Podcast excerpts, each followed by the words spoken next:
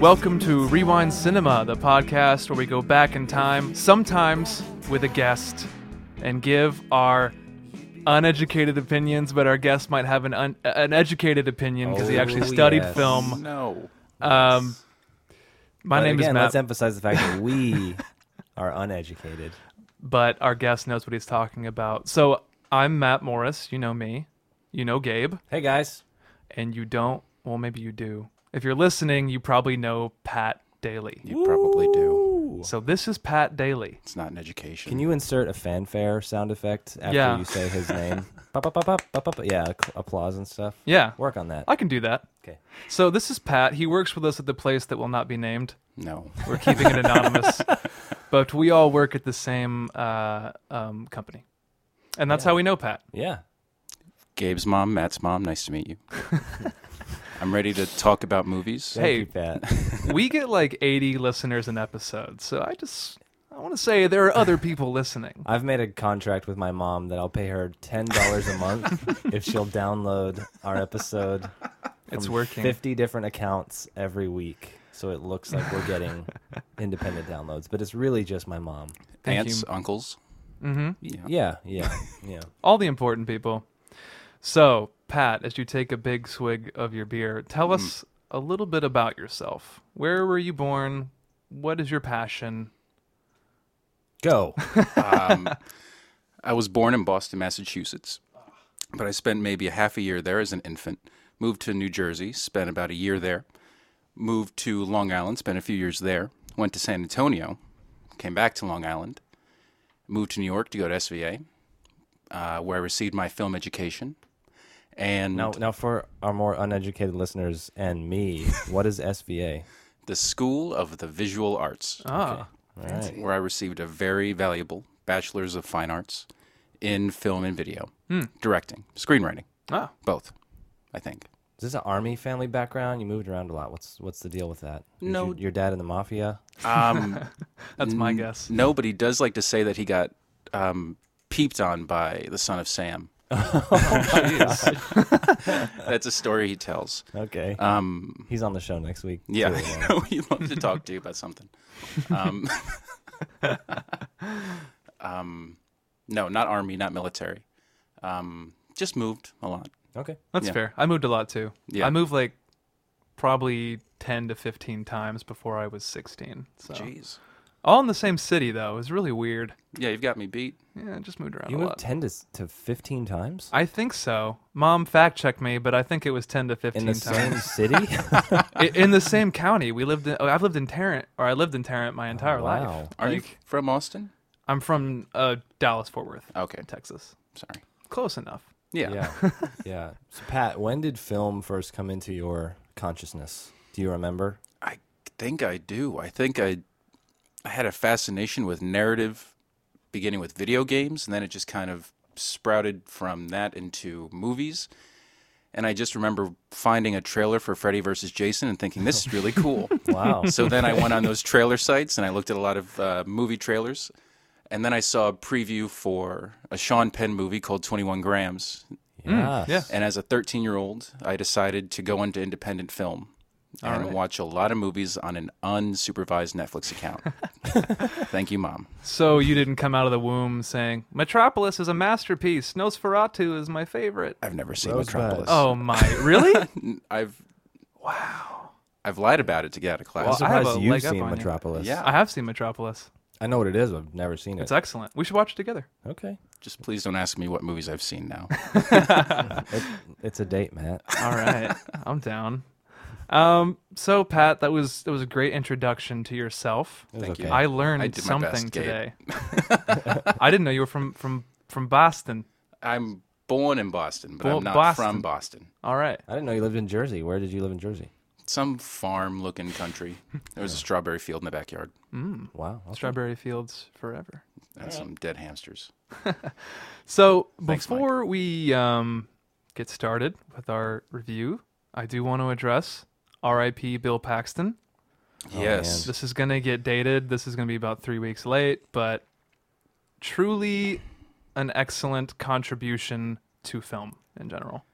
it really caught me by surprise. Mm-hmm. And he is an amazing actor and director. Yeah. He's done a lot of great work. Tragic. Um, this is pretty awful, but I'm hearing this literally right now for the first time. No. yeah. I'm Oh, he's, not. uh, did this happen he today? died today. Yeah, this morning. Mm-hmm. yeah. I- 61. I must have just not been on my phone much today on the on Yeah. the train, but I have not heard this. This is genuine shock, people. Yeah, I'm Man, sorry. I'm so that sucks. Yeah, it's sad. All right, uh, he Bill. was apparently having heart surgery and then had a Wow. stroke while he was having heart surgery. yeah. Now, uh, favorite Bill Paxton movie then? Frailty. Realty is good. Mm. True Lies. Is he in True Lies? Maybe Is I'm that not Tom thinking True Arnold? Lies.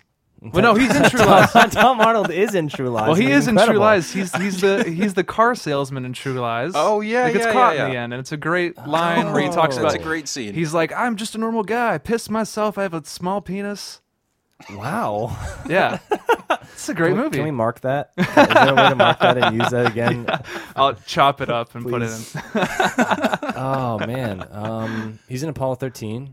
He's Yeah. good in Apollo 13. Aliens. It's it's it's bad because I Terminator? wasn't the biggest Bill Paxton fan. I, I Yeah, I like I, mean- He wasn't a star. love Tombstone. I love Tombstone, but I great in don't Tombstone. Hmm. like him in that movie. And I he's just a little bit. I don't know. I'm not going to talk bad about him today because Yeah. he's Bill freaking Paxton. So, R.I.P. Bill. You're still getting over it. That's why You're in the denial stage I'm in that already. angry phase where I don't believe this. So rest in peace, Yeah, Bill Paxton. Ah, yeah. Hmm. All right, Bill. I also want to say, I saw Get Out. I don't know if you guys saw it. Did you see it Yeah. yet? Not yet. Okay. 100%. I thought it was great. I think that the trailer might be misleading. I don't want to go too far into it because there are a lot of spoilers to be had. But don't be don't go in with an angry mind. Just go watch it. It's great. Jordan, um, is it Jordan Peele or is it Ke- Jordan Peele. Jordan Jordan Peele. Peele? Yeah. wrote and directed it, and I think it's it has its problems. But the the lead guy, um, something Ayula, Aluy, Aluya, I can't remember his first name, but he was great. And I think if he didn't miss the Oscar cutoff, he might be in contention. I want to see it. Excellent. I have an issue. I need to be like you, Pat. I have Uh-huh. uh, New York City movies are like fifteen dollars a pop. So Yeah. Kaufman Studios, twelve dollars for a matinee. I Okay. went two two p.m. on a Saturday. It was twelve dollars. not bad. Yeah. But I'll probably wait since this isn't some big, like you know, You don't have to see it on the big action screen. movie. Yeah, I'll Mm-hmm. I probably wait and think rent you it. should see it on the big screen. oh, you do. Okay. I Would think you so. go again? Would you go with me, I would go. Pat? Yeah. All right. Let's It's do a it. date. We're, we got to watch Metropolis. That's two dates. We gotta One go- week. It's been Uh, three minutes. if you don't know, Matt's wife is currently on tour, so um, he's a bit lonely. A lot of free time. Dates with strange men. Yes. Well, That's all I Oh, cool. wanted to say about that. Let's go see it. Let's do it. Now, let's get into our film. This is a bonus quote unquote episode. We allowed Pat to pick what he wanted to talk about. Dealer's Thank you. choice. Dealer's choice. So I want you to introduce the movie. Go ahead and just give us the title of the movie right now. the classic, almost lost film, Wake and Fright. New to the Yabba? New to the Yabba. Like the old place? No, I think it's bloody awful. You don't like the Yabba? No.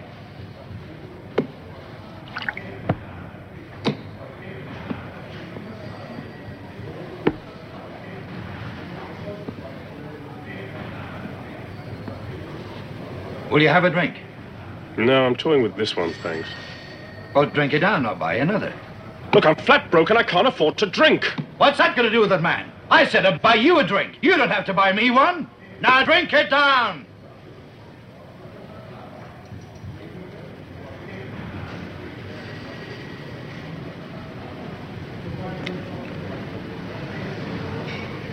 Two minutes, Keith. Don't forget the tomato juice. I'm Tim Hines. John Grant. All right. So thank you for recommending this film because Yeah, man. this was a great film. I'm so happy to hear that you guys feel that way. Yes. loved it. Oh, thank you. I watched the trailer the second Matt told me about it, Mm-hmm. that that was your choice, and I was immediately just disturbed and scared and really excited. Uh-huh, and appropriate. um, it paid off. I thought this was amazing. I loved this movie. I I'm totally giving my agree. final thoughts now, but I, I'll stop. I'll wait. But I really dug this movie. Yeah, it's- I mean, Pat, why why did you pick this movie? Do you have an emotional attachment to it? Did you just see it recently and enjoy it? It's, I mean, you know, it, it all started just when I read the story about how the film got found. In uh, it was found in Pittsburgh. Um, you know, people have been looking for the theatrical cut for about twelve years. All they could find was a awful TV print, and they found it in Pittsburgh after twelve years of looking in a um, ready to destroy box. So I mean, that alone got me really interested. It's a movie that really shouldn't be watchable at such a you know format. Yeah. Um, Scorsese loves it.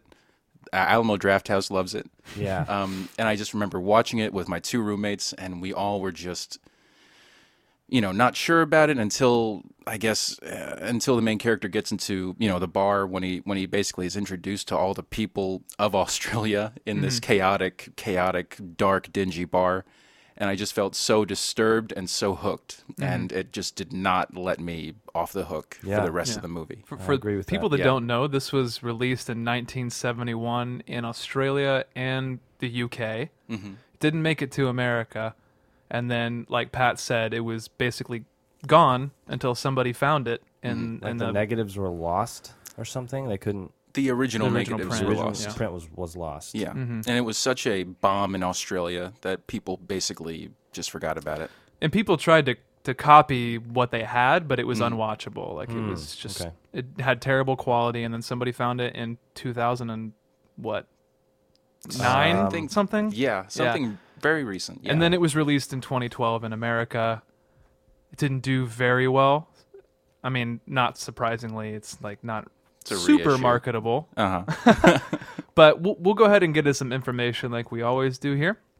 So the budget was 700,000 Australian dollars, It's a lot of money. which I put into a converter, and that's about 537 US, 537,000 US It dollars. was like five hundred thirty-seven dollars. wow. 537,000 US dollars in 1970 was, Yeah. I'm sure, Yeah. you know, a million dollar movie at this point. Big. Um, Lots it, of guns. in 2012, when it was re released in America, it made about $51,000. So, like I said, didn't do very well. Yeah. But that was also what like it had to be a really limited release. Alamo Draft. I think it was out for probably yeah, handled two that. months. Yeah. Yeah. but it would have been a limited. Yeah. Right. It's not like you, know. could go see that at you know your Regal Cinema. Angelica Matinee. Theater. yeah, yeah, yeah, yeah. Angelica, Yeah. Alamo, stuff like that. Yeah. Uh, the tagline have a drink, mate. Have a fight, mate. Have some dust and sweat, mate. There's nothing else out here. Okay, delivered that I- well. I would agree with that. I never heard that tagline before. It's on a lot of you the need posters. to work on your uh, Australian accent. Do you want to read it? Look Let's, at you let's and try your it. words. Um, Be more authentic. have a drink, mate. Have a fight, mate. Have some dust and sweat, mate. There's nothing else out here. that was lovely. I always much teeter better. between uh, New Zealand and Australia. They- They're one, and you know, uh, brother and sister. there you go. Okay, whoa, brother and sister's a better way to say. Don't piss off the Criminal and Australians. officer. Don't lose our huge New Zealand audience or Australian audience. Um, the only actor that I felt worth mentioning was Donald Pleasance. I mean, he was in a lot of American films. He was in Halloween, Escape from New York, and some other things. Maybe Yeah. you guys have someone else you want to mention, but he was probably the most prevalent in our culture. He was a Um, James Bond villain, wasn't he? He was, as we I told Matt, he Uh-huh. inspired Doctor Evil. yeah. Uh, Blom Blomfeld was his name, and you Uh-huh. only live twice. yeah. So he's the bald guy with the gray, really weird square, futuristic shirt on, and the cat. I mean, it's it is Doctor Evil. Does he have the scar on his eye? I, yeah, yeah, yeah. I think so. Oh, God. But Mm-hmm. uh, I think those are all free on Amazon Prime, so I need to go home and watch. I will be watching You Only Live Twice tonight. Actually, tonight's Oscars night, by the way. We didn't Yep. say that at the beginning. So Mm-hmm. Yeah. we're watching the Oscars, but Yeah. Um, the only other actor I would mention is uh, John. M- Ma- I don't even know how to say his name. Melon, M E I L L O N. He's not a big character in this movie. Mm-hmm. Was he Tim? Tim Hines? He uh, he was Charlie. He's the Oh. bar- he's the bartender Oh, the at, the be- landlord. at the very beginning and the very Yeah. end. yeah. But he's Crocodile Dundee fame. Um, he's, like, he's like the Oh. old spunky Australian man uh, in Crocodile Dundee. Didn't realize. Wow. Anyway, um, yeah. Deep deep cut. Yeah. and then Chips Chips Rafferty was a huge Australian actor who plays Jock, Yeah. the the cop, Yeah. Mm-hmm. and he's fantastic in this movie too. Is it good? Yeah, I, I have a bit of trivia about him later. I don't want to get morbid, but I think he passed away very shortly after the movie got made. Yeah, this was his last film. Wow. I think he did a TV thing after this, but Yeah. this was his last movie. Good movie. Probably because he drank himself to death. I mean, in this movie. exactly. Didn't everyone? Oh my gosh. Okay. Uh, some trivia. According to the DVD commentary, the artificial banknotes printed for shooting the two up gambling sequence look so realistic, the two extras were later arrested for trying to pass them off as genuine currency. So, not bad, Not yeah, this bad. big, big fat gambling scene. which is a great scene. One of the dumbest gambling games I've ever really heard of. In It's my all life, luck. but I It's a didn't great get scene. it. Yeah, it's great. It's, Yeah. It, it exposes how We'll talk about it shortly in Sorry. more, more Sorry, depth. but- You should be, Gabe. Um, there are approximately 107 occurrences in the film where a person drinks from a beer glass, beer bottle, whiskey bottle, or whiskey glass, Mm. Never heard which that. seems conservative. Yeah. oh my gosh. Yes. I would have guessed in the thousands, Yeah. Mm. So much beer in this movie. The casino of beers. definitely. Yeah. Uh, some ratings: IMDb 7.7, which is good, 6,210 ratings. Metacritic 88, which is great. Nice. Ebert three and a half stars, Roger. great. All right. 100% on Rotten Tomatoes with 46 critic reviews. Oh. Great. Got it right. Yeah. Just like Get Out. Just like it Get out. out. That's right. They're basically the same movie. Yeah. I mean, you know. Yeah. I, I will say on, on that alcohol note, I have a piece of trivia too. Um, Hmm. Chips Rafferty, the guy I just mentioned who plays Jock, he's a cop in this. Um, the Yaba is this town. Yeah. It says that the director, Ted Kotcheff, uh, supplied non-alcoholic beer for all of these scenes, mm-hmm. and apparently Chips Rafferty tasted it. He knew immediately there was no alcohol in it, and he demanded real beer. Oh jeez. Um, according to this trivia, this is IMDb. I have no idea if this is actual Yeah. truth, but let's pretend it is. So he said um, he told the director, "You concentrate on the directing, I'll concentrate on the drinking." and so the director Ted Kotcheff said because of this, he calculated that Chips Rafferty was drinking up to thirty pints per day. oh my goodness. Which sounds really high to me because he has a few scenes where he he slams like probably seven or eight Yep. beers, but who knows how many but times he's they but he's shut- Australian. He's Australian, Mike. Australian. He drinks that Foster's. That Mm. Some actually is- Americans can drink 30 pints of beer in a day, I'm sure. So Oh my gosh. But anyway, Not I- I. if that's true, that's insane. Yeah. Mm. I don't know how that's physically possible, but move on. I'm sorry. Last piece. of well, trivia. even water. Like even drinking that much water would poison you, I'm sure. Dangerous. he's tough. Yeah. It's a tough guy. Australia. So Pat, you you've listened to the show. Mm-hmm. So we'll go ahead and, and just kind of go through the beats of the story, stop on stuff we thought was interesting, give a little extra color commentary to things that are important. Um, so the, the opening scene in this movie is kind of a sweeping shot of the Australian outback. We're in Tabunda, which Mm-hmm. is a, a, uh fictional town, I believe, in Australia, and it's in a grade school, and that's where we're introduced to John, who is kind of the the main character of the story, or is the main character of the story, and he is waiting for the clock to run out because it's summer, and all you know the bell rings and all the kids leave. Well, it's it's just before Christmas vacation. Oh, I thought it was summer. No. Oh, no. it's always It's summer in always summer. Australia. Yeah. Yeah. Exactly. right. I, I was confused too. My my sweet wife was watching this movie with me, Oh, and I was like, Allison. I was like, uh, yes, Oh, thank you. Um, th- hi, Allison. Hi, baby. Uh, anyway, yeah, just before Christmas. Cutting that out. Yeah, thank you. Sorry. please cut that out. But yeah, I got confused too because at the end of the movie, I was like, was that did that all happen on a weekend? Like, Mm-hmm. and Well, it no, said six weeks. You- yeah, so it- it- I don't know what it was, but it was cri- it was just before Christmas. Mm-hmm. Okay. Well, that's good to know. I thought it was Yeah. summer. Yeah, I didn't know. I didn't know Christmas was involved. Well, maybe it's not Christmas and Gabe. No, it's on. It's on. The, Well, now it's one of my favorite Christmas movies. right up there with a Christmas story. Yeah, no. When Christmas he with the le- when he Cranks. leaves the school to get on the train, it says like Xmas something on Oh. a storefront window. Wow. Yeah, yeah. it's very Christmas, it's observant. Christmas break. wow. All right. Well, So he's the going on- more you know. He's going on holiday. Yeah. on holiday. Uh, I do want to that. say I love the score. I love it. Yeah. Because it sets up this like light and airy tone, but it's at the end it's it's not that way at all. So Mm-hmm. it it just kind of tricks you into thinking it's going to be a fun family movie. yeah, like a like a bonkers vacation Australian comedy. Yeah. Yeah. Not disturbing at all. No. Gets lost in the outback. It's crazy. Yeah. But- which he does, but You find out that very soon it starts to unsettle you just it's not in what many it ways. seems. Uh, John goes back to his home. He packs for a trip. He stops in the bar, has a drink with his landlord slash bartender of this motel that he lives in. I guess is what it is. Yeah. Yeah. He asks for a midi, which is what they call like a mini pint, I believe, in yeah. Australia. Mm-hmm. It's like a sort of a little bit over a half of a pint maybe, looks like. Yeah. So he asks for a MIDI. He he drops off his keys. Uh, then that's where you learn he's going to be gone, or or he thinks he's going to be gone for six weeks, but he says something like, "Not if I win the lottery or whatever."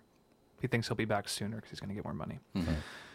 He catches the train to um, d- what's it called? Dub Dubanyaba, Du- Dum- Dubanyaba. Something yabba. Yabba? S- Yabba. Everyone just calls it They the call it yabba. The yabba. You've The been to the yabba. yabba. And it's- everyone, yeah, loves the yabba. uh-huh. I think it's Dubanyaba. But he, he catches the train. He he so this is important later in the film. He's he's offered a beer on this train ride, but he turns it down initially. He does. Yes. But also, I think the the whole beer drinking thing even starts before s- nobody listening knows this because they haven't maybe haven't seen it. But in the bar, you just said he has he has a beer before he leaves. Yeah. with the landlord. The landlord walks in and he has a cigarette in his mouth and half of a pint. Mm-hmm. So he pours a pint for um, John. John. I was about to say Greg, but I don't know why. Looks like a Greg. I- sure. uh, he pours a pint for Greg, for John, not Greg. Oh jeez. And John says, "Are you having one?" Mm-hmm. And he already has half a pint in his hand. Yeah. And so he goes, "Yeah, sure." And he slams the half and pours another beer. Mm-hmm. So that's just like already, I was like, "Okay, well, he just had like half a beer, Yeah. I'm sure he's had some before that. right?" But w- I want to get into that later. Yeah. But, uh, you'll, yeah, Having a beer together is very important in very Australia. important in this movie. Yeah. Yes. Mm-hmm. It's important here right now Yeah. as Gabe opens a beer. Oh, Uh, so he, like I said, he gets on the train. He's offered a beer. He turns it down, and there's like a. Did you see the weird like collective water jug on the train that he pours from? Yeah, with a one single glass. Kind of gross. Really gross. I didn't See notice that? that. Oh, I'm sorry. on the train there was like a big glass water jug um, Uh-huh. in a little holder on the Mm-hmm. wall of the train and one single glass and another little steel receptacle and you would pick the glass up pour yourself water and then and then he just goes and puts it back puts it back, man. This is seventies. Yeah. 70s in australia man it's They crazy didn't know about germs yet. No. Things get to Australia late, you know. Uh, so John like this, gets like this podcast probably We did have one hit on our website from Australia once, so Well, there you go. thank you to whoever you are. about to increase with this episode So John gets in a cab. The cab driver knows he's headed to the Yaba, quote unquote. He calls it the best place in Australia. Mm-hmm. That's the consensus is that it's like a party town. It's a as fun does place to everyone else be. in the yabba they just love the Yeah. yabba Yeah, why not? Party. we don't know yet but we're about to find out yeah Uh, so John chucks into a hotel where a woman is just rubbing water all over her body. please clarify I that forgot. statement, Matt. I forgot about that. Yeah. This is a podcast. All right. People live on with visual information here. It's not just a woman rubbing. See, when I you wait. said that, I had a completely different visual than what was in the movie. See, I wait for you to Oh. explain stuff. I just you give do. them the That's right. But see, information. then I get in trouble as the guy who always butts in and like goes on for five minutes about the woman rubbing water all over her body. Okay, No, well, it's a hot. hotel. It's very hot. So we Yes. just all you have to do is clarify. She's wearing a dress. And, and she's sitting in front of one of those fans. You know, when Mm-hmm. you were a kid and you would act like Darth Vader and stick your face in front of a just oscillating fan. Yeah. So she's Mm-hmm. just dripping water on her face and her chest, and she's she looks as if she's in ecstasy, yeah, Yeah. She- which is very awkward. She's got her Enjoying eyes it. closed, and- rubbing her collarbones. yeah, and- it's very weird, and she sort of disregards John as he's trying to check into the hotel. And Mm-hmm. anyway, So he gets a room. Uh, then he then goes to a bar, and I don't know why this was in there, but he walks in the bar and a guy says, "Hey, we're closed," and he like acts like he's walking out, but then just comes back in. And did you notice that? I didn't catch yeah. that. It was really weird. I didn't, I'm totally Yeah. missed that because there were There's- there were like three thousand people in this bar. It was a huge. Some guy playing horseshoes. Gathering. You know what I'm talking Yeah, about? yeah, yeah, yeah. It's like a really weird. I must have not heard that. Maybe he knew he wasn't from the Yabba. and he- Maybe. he, just didn't like Yeah, it. I see it a- as the moment he walked in, he was being challenged. Yeah. You know, Yeah. He. I mean, he doesn't look like he's from the Yaba. He looks. He looks like nobody else because he's wearing Yeah. like a linen suit, like essentially. a white suit. Yeah. By the yeah. way, Gary Bond looks very much like Robert Redford. He's like a British Robert Redford. Mm. Yeah, Yeah. Very So, young. yeah. Young Robert Redford.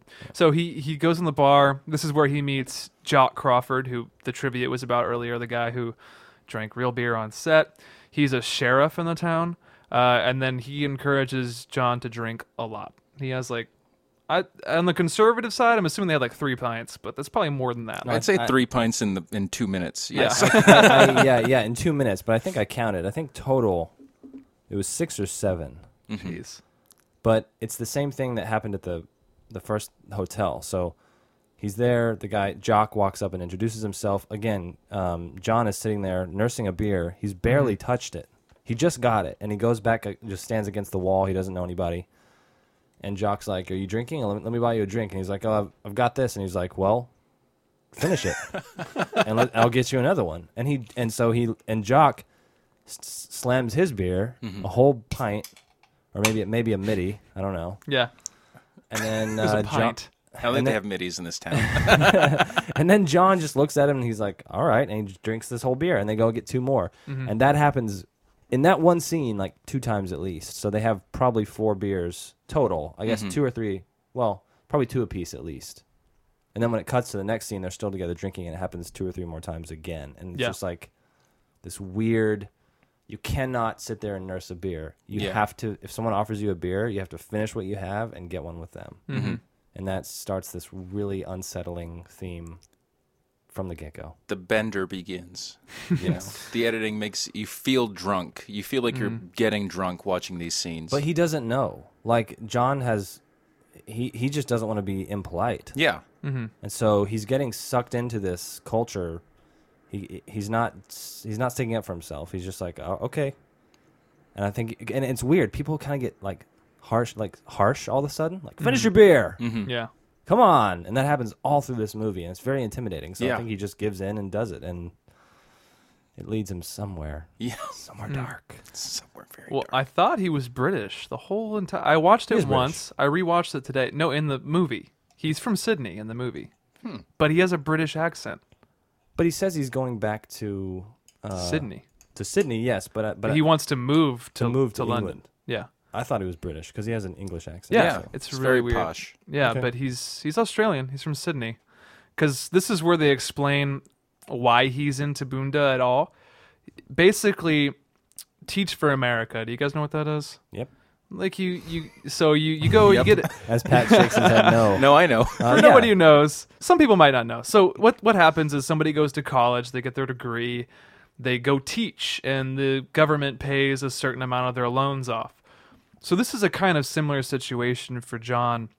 He got his education in Sydney, then a thousand dollar what he calls bond is posted for him, and then the government uses that bond to ensure that the teachers will go wherever they want them to. So he Mm-hmm. ends up in Tabunda with a thousand dollar bond over his head, which is the catalyst for this entire movie. Essentially, he's trying to Mm-hmm. Yeah, get out right. of this debt so he can go meet his girl who lives in Sydney. And stop teaching. Yeah. Unlike most people who are, are doing Teach for America, Yeah. he doesn't want to be a teacher. I don't know. I feel like most people that did Teach for America are no longer teachers that I knew. Maybe so- not, but they were, I just know they're always really smart, and it was hard to get into Teach for America. Yeah. So. Hmm.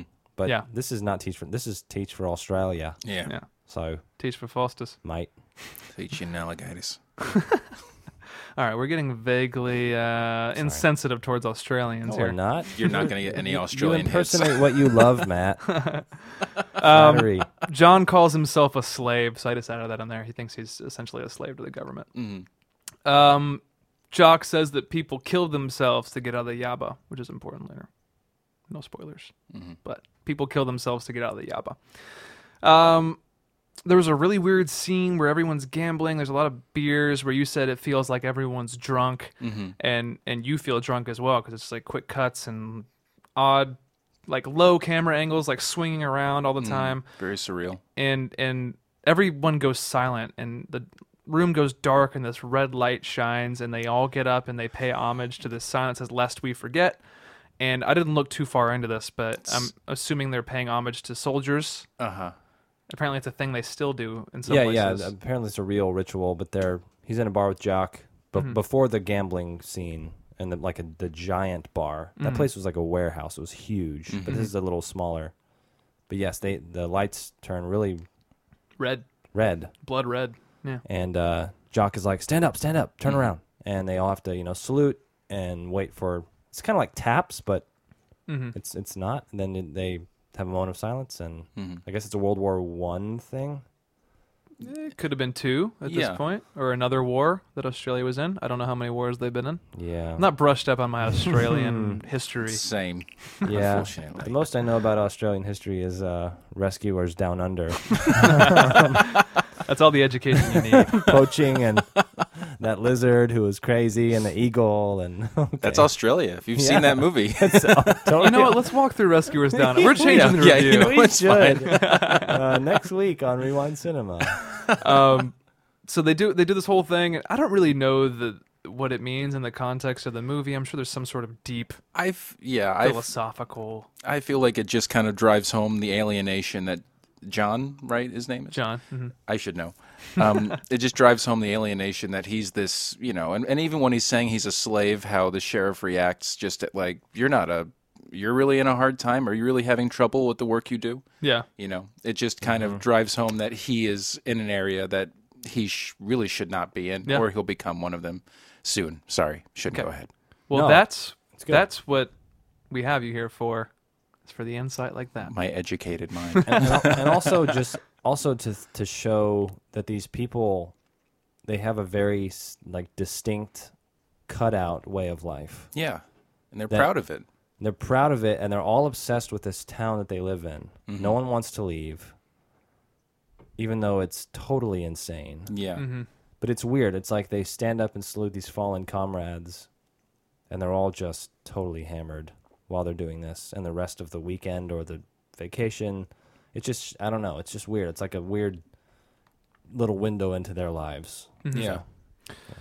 Your, your assessment was smarter than mine. I just at that I had no idea where the movie was going at that point. I I had no idea. Very observant. yeah. Uh, so they leave this area. Jock tries to get John to drink some more, but John is wasted. So he's like, "I got to eat something, or I'm going to die." I know He's the feeling. very confused too. Jock Yeah. is like, they have really good beer in this different bar. It's like across the street. But they have the same three beers yeah, throughout the entire It's- movie. they didn't have any different beer. It's 1971. It was Yeah. like two or three choices. And he's like, no, the beer here is really good. Mm. And he's like, I have to eat or I will pass out. And so he's like, reluctantly takes him to get food. I'm like, Mm. come on, man. And he's had like nine. he's drank like a six pack and a half at this point. See, he's you about would to die. you wouldn't cut it in Yaba. Oh, I would have like died three beers in in the Yabba. I would be done. Oh man, there were some college parties I could barely make it through. So, um, Remember, your mom is listening, Matt. uh, she knows. She knows I'm a bad boy. You're a rude boy. I'm a rude boy. So um, they go into this uh, restaurant slash gambling facility. Uh, Jock shows John there, and he sees them. They're playing a game called Two Up, which we referenced earlier, which is a game. I think it's a really interesting game where it's a ton of sweaty men in a circle, and uh, there's one person in the middle who's called the spinner, and they have a little plank of wood that they can fit in their hand, and they have two coins, tails and, and heads, obviously, and so they flip these coins above their head, and whether or not they land both heads or both tails, these people make a mad dash to get their money, and it it involves like putting money down and having somebody match it. Yeah, you just bet against guys in the crowd, basically. Yeah. and it's surprisingly honest. Like Yeah. there, there was no there was no violence or anger or anything. It was just sort of like, hey, what are you betting on? Tails. All right. I'll come back to you. Uh, or, or yeah, like okay, you're on, and he'd be like, I'm gonna lay down this much money, and you're, and so they would just bet, and then everyone got their money in the end. Yeah. Yeah. Well, John says something like, "How do you know who gets what?" He asks somebody, Yeah. and he's like, "Well, everyone's honest, and they all get what they put down." So, you know, even though they're drunk and sweaty, and But then that ha- uh, you're probably going to say this, but that happens. He he he places his initial bet. So he watches for a while. He gets into it, places a bet, And then as he, he wins, it's like a, a he b- bets on tails, and then all these dudes crowd crowd him out, and he can't get to his money. And then the guy across the room is like, "Where's the man in the white jacket?" And he gives him his money. Yeah. So he's he's like, "Oh, okay, this works. I'm totally in." Things are going pretty good for John at this point. Yeah. They are. I do want to go back to kind of this thematic scene where he's introduced to the game, but he has to go back to get his food that Jock ordered for him. And we get introduced to Donald Pleasance, who I talked about earlier. His Mm-hmm. name is Doc in the film. He's sitting down and he's has a notepad. He's like drinking some beer and he's just writing stuff. Uh, John sits down at the table near him and Jock leaves. And Doc is sitting there and he says something like, the devils are happy with hell or something like that. I don't know. Uh, I I wrote it down. Let's give Gabe the two minutes to find. No, this I'm sorry, I quote. haven't. All, all the little. De- he, so he's sitting there at the bar and- and, at, at a table eating some steak and eggs, and this creepy guy's across, and he says, "All the little devils are proud of hell." Yeah, that's the the line.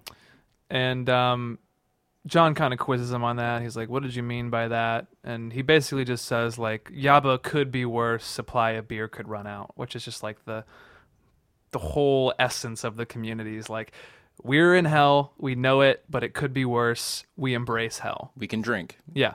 Uh-huh. Uh, There's always more beer. And he kind of notices that John is sort of offended, not offended, but like really taken aback by the over hospitality of Jock and everyone else. They're like, "Have a beer with me. Let me buy you this beer." Yeah. And so John is sort of really caught off guard, and he and, the, and the Doc Doc Titan n- notices it, Mm-hmm.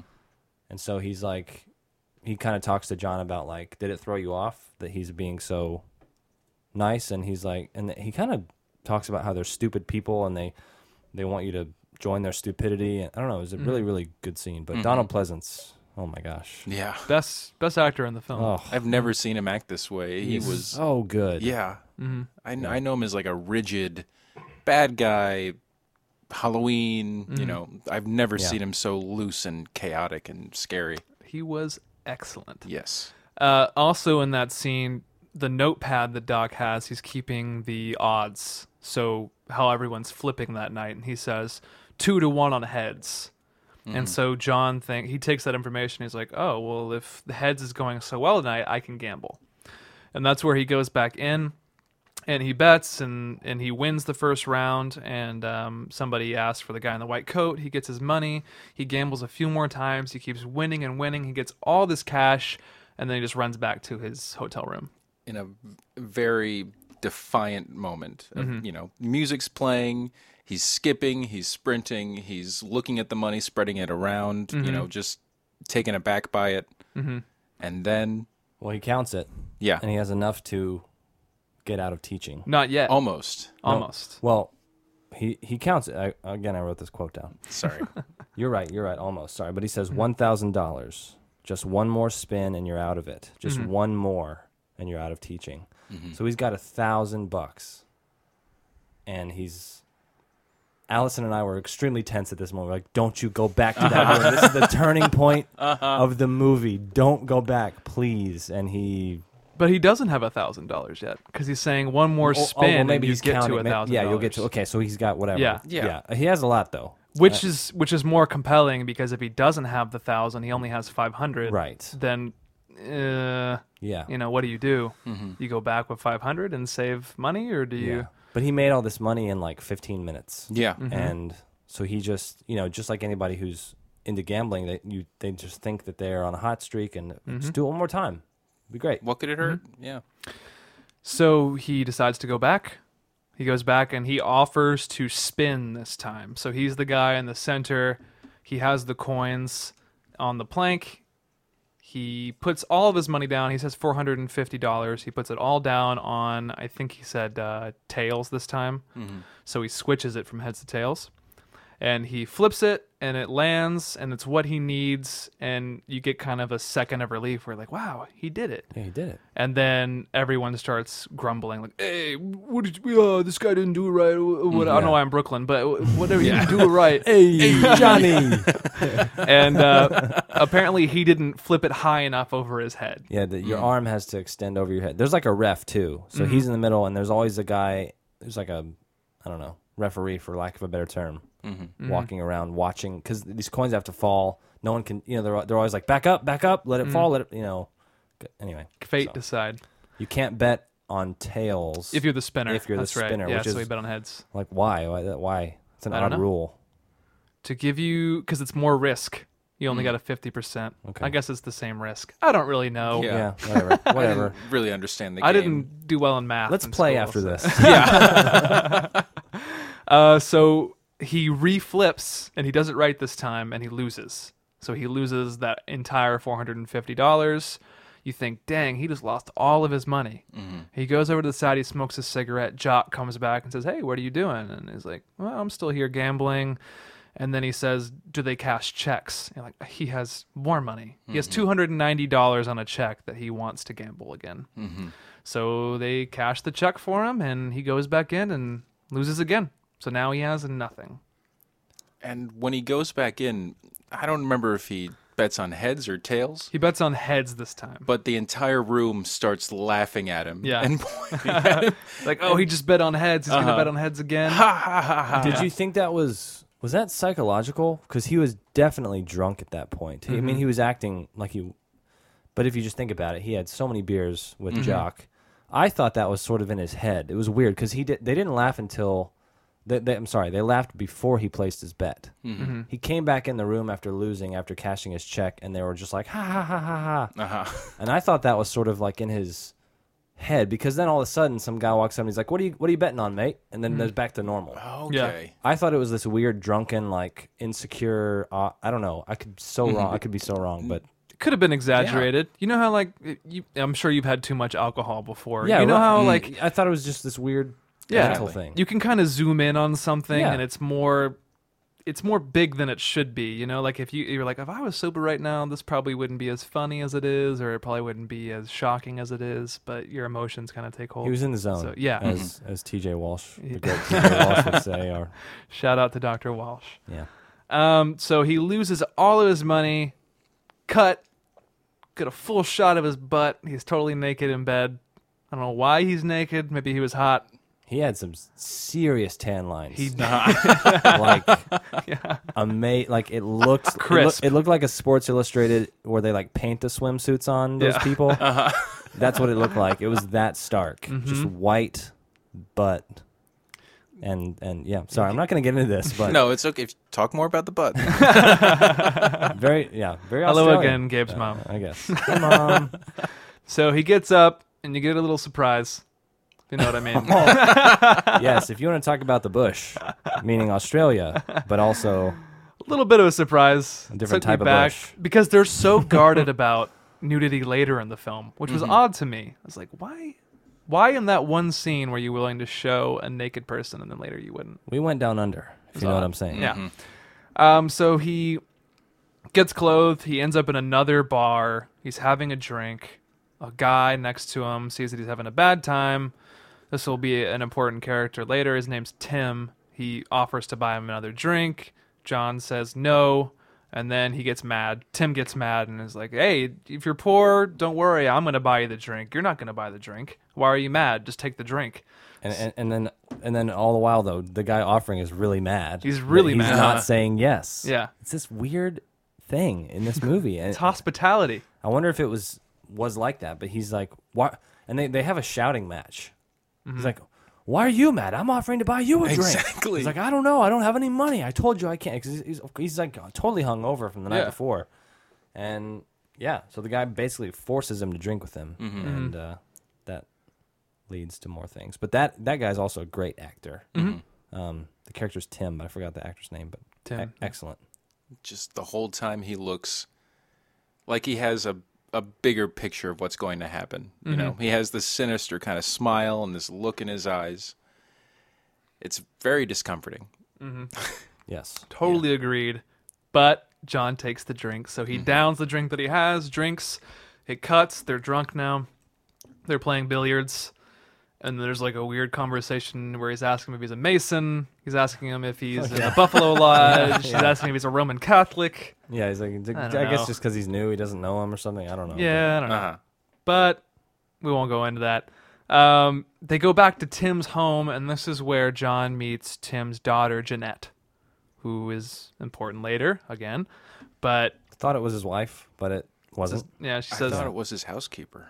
no, he Well, says I- dinner's ready, Daddy. yeah, or no, something no, like that. no. You, yeah. Mm-hmm. it- it's revealed that it's his daughter, but uh, originally I thought it was his wife. Yeah, I thought it might have been his wife or a housekeeper, but Yeah. she says daddy specifically. So Oh, unless she's a housekeeper that says daddy, No, no, Who no, no. knows? He says they say specifically later that it's his daughter, oh okay. not just the daddy part, but Um. So and there's like some weird sexual tension. She's kind of staring at him. She does the like cross her legs and like Mm-hmm. eh, it's like a weird scene. Um. And then Tim tries to offer John money, but he declines. And Tim thinks that's just the best thing. And he's like, "We're gonna hook you up. We'll get you a job." and remember, see, John. We didn't say this, but John's the the night has passed. He's supposed to be going to Sydney today, mm-hmm. but to to see an old flame, to see this girlfriend, someone he I think it's a girlfriend. yeah. Um, but he was only supposed to be there one night. So his holiday was supposed to be in Sydney, but he lost all his money last night. He meets this guy at the bar the next morning with his suitcases. He's in the bar trying to get to Sydney. And then he gets drunk with this guy, and the guy convinces him to come home. So just, I'm just saying, it's important to note that he he shouldn't be here at this Yeah. point. So, But he lost all his money, so he's screwed now. all right, Gambling, folks. It's dangerous. It's bad. Unless you win. True. Keep going. then keep going. Um, so we, we cut to later in the day. Tim was taking a nap. Dick and Joe arrive, who are Tim's old friends. They're kind of broy. Rowdy. In an Australian Rowdy sense. Very boys. rowdy. They are Huge. giants. yes. They are Yes, giant they are men. blonde Aryan giants. well, one is blonde, the other is brunette, but he's the bigger one. He's like six. Oh, He's yeah. got to be six, seven. He's a big old boy. he could, he could He's be like playing- Jock. Jock is also a big old boy. Yeah, but this Like- guy is much bigger, more Yeah. muscly Musk, too. Jock is old and has a big beer belly, but he's huge. He's like six seven or something. He's massive, and these Mm-hmm. are This- big outback bushmaster boys. Bush, Bushmaster. They're on the bush. They're masters of the bush, I guess. I don't know. I like that. Oh, we're gonna lose all of our Australian listeners. the much huge bush. swath of them that listen. They have a good sense of humor, from what I hear. They have just great, like just like the Brits. yeah, great Yeah. accents at Yeah. least. So Us Americans are too stodgy. We're uptight. Yeah. anyway, these guys are big. Yeah, and they're very rowdy. And you're again adding to the unsettling nature of this film. Mm-hmm. It's like these dudes are just Oh, I trouble. totally thought I Yeah. was going to go all deliverance the first time I Yeah. watched dude it. trouble. Which is the closest in tone to this movie, I think. It's a very similar kind of like you feel totally entrapped the entire time. It's very tense after about the 30 minute mark. Let's watch that together this week too. That's a good date night movie. I feel like that's a theme that kind of um, goes throughout the entire movie that these two huge men that could honestly break John's neck in seconds, Mm-hmm. you know, they're but they're playful and they're they're just drunk fun guys and that's kind of like Australia in this movie. It's like Mm-hmm. uh, if you're cool with them, if you have a beer with them, then you know it's going to be fine. But if you make them angry, who knows what's going to happen? Mm-hmm. Yeah. You know. or even if you just say no, even if you Yeah. just say no, I don't want a beer. Yeah. it's like, I mean, because they they walk in, they um, Tim, the the little s- very small man Mm-hmm. in contrast, He is very small. Older, Um, too. old, much older. He goes. He. So first of all, they, he gets home with John before they show up. They have beer again. Mm-hmm. His daughter comes in to serve lunch. He's like, "We need an aperitif." She's like, "Lunch is ready now." He's like, "Well, we're gonna drink first. So they have beer then. Then they fall asleep. Then these guys come in and s- and these guys probably I think they come in with beers, maybe not. They don't. They don't. And then but then Tim goes and gets a tray full of more beer. but they're very intimidating. His daughter comes in with a tray full of beer and then he sort of does that awkward sexual predator thing. blonde guy, yeah, Dick. uh, cuts her off like she tries to pass him and he steps in front of her. Mm-hmm. And he laughs and you just hate him right off the bat. Yeah. Mm-hmm. And Very unsettling. Which leads into the next part where John says that he has to leave and look for work. And Tim says, Why don't you just stay and drink a beer? You know? Yeah, just be easygoing. That's the Yeah. answer to everything. You know what? Just drink. Yeah. Just drink with us, you a hole. Yeah, he Yeah. says he says we'll take care of you. Just drink. Yeah, and John. Well, I think John gets really just like you, the viewer. John gets very uncomfortable when he sees these two guys, mm-hmm. and so he says, "Well, I've I've got to go." And Tim, rightly so, says it. He's like, "I got to go look for work," and Tim says, "It's on a Saturday. It's Saturday." Mm-hmm. So he's kind of trapped. He's just trying to get out of that house, saying Mm-hmm. Yes. whatever he needs to, but Every, they have a counter for everything he says. Mm. So again, he gets just like at the bar, he gets sucked into drinking and joining this revelry weird just Mm-hmm. Mm-hmm. yeah.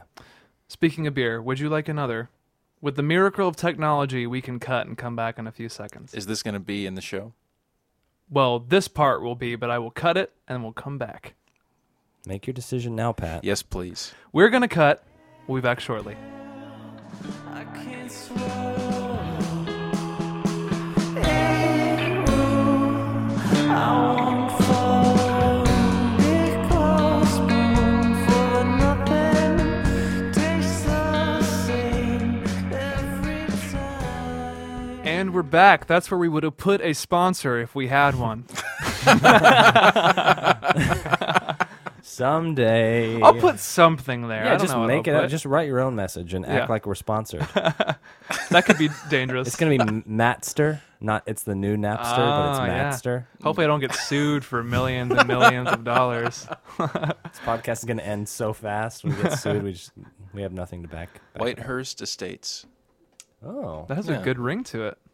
you need to actually cut that out because he just gave my last name on the podcast. Can they just and bleep I me? don't want to get murdered. So But people can I find thought us we were easily. just talking like friends. We've said our names before. I don't know what you're. not my last name. yeah, you I- have. I have. Yeah. Oh, g- okay. Never mind. Find me, Gabe Whitehurst. Patrick Come get me. I, s- I dare you. Patrick Thompson. No. That's a good name, though. I think so. All right, so we'll, we'll Please pick cut all up that out. um, pick up back where we left off. I think we just were discussing disgusting. Disgusting. I think we were just discussing. It's wow. Matt, have you been joining Wake and Fright with all this beer drinking? I think you just can't speak right now. I had a fifth before you guys came in here, so Sorry. if you can hear us, we're just we're just opening beers to make this uh, this episode more unsettling. Trying to be authentic. We're not actually drinking them, Mom. No. We're just opening. The, it's just a sound effect to make you, the listener, feel unsettled. I'm drinking ginger ale. Yeah, this is um, Hmm. it's good for you. Yeah. Coca-Cola. Coca Cola. Um, I'm gonna say it correct this time. We've been discussing. Good job. John was trying to leave. They encouraged him to stay and have more beer. They drink more beer. It cuts to later in the day, and John sneaks off with Jeanette in the kitchen. So they're talking. They're alone. He says, "Can I help you?" yeah, she's With like whatever washing you're doing. Mm-hmm. dishes or something, and he wants to help her out. Doc shows up from the restaurant earlier, the guy that was keeping the figures and spoke with John briefly. So now he's part of the story again. He's obviously a drinking buddy. Um, John and Jeanette sneak outside, and then it cuts back inside, and now it's more of a party. But then we cut back to John and Jeanette, and they're outside in the wilderness, and they attempt to have sex. It's a very uncomfortable scene because you can tell you can like tell that Jeanette has been in this situation before. She's just kind of like she lays back, she closes her eyes and just starts like unbuttoning her dress and she's like breathing really heavily, very uncomfortable. What's a sad scene too? I mean, you again, just like you always do, you skip over context here, and I'm just What? going to correct you. But um, Yeah. Oh my god. because I love you. No, I'm just saying he offers to help her. She sort of sees something different in John. He's not just some drunken monster like everyone else in the living room who has taken advantage of her how many, you know, who knows how many times. And so he kind of gets her to realize that he's not like a threat. And she takes him outside. She comes to the window. She's like, "Dad, we're me and John are going to take a walk." And they're too they're too drunk and happy and partying to even really pay attention. So then, obviously, there's she wants to she wants to sex him. So she takes him on a sex walk. Oh, and- Eloquent. and uh, yeah, but it's it's kind of I mean it's really sad. I mean, Mm-hmm. uh, she likes him, I guess, but she just sort of lays down and Mm-hmm. starts to disrobe, and he um, looks around, and the bu- they're like in the bush and the, on the dirt. I mean, Mm-hmm. first of all, if I, that was me, I'd be afraid of like a snake in Australia. There's big Yeah. big insects there, Yeah. Snake is not an insect. right? But both a snake number In the one. Fa- it's a niece of Comma. insect. and then he gets on top of her and starts to kiss her, and then just Vomits. Mm-hmm. vomits. Not on her, thankfully, but he Mm-hmm. he can't. He's so drunk he can't do it. So Yeah. then we see the first repercussions of this disgusting, like just over drinking. Yeah. So I, I I feel like you know you're watching the scene, and he's getting to know this woman, and you know there's uh, there's there's pity there because he's seen how these these men treat her.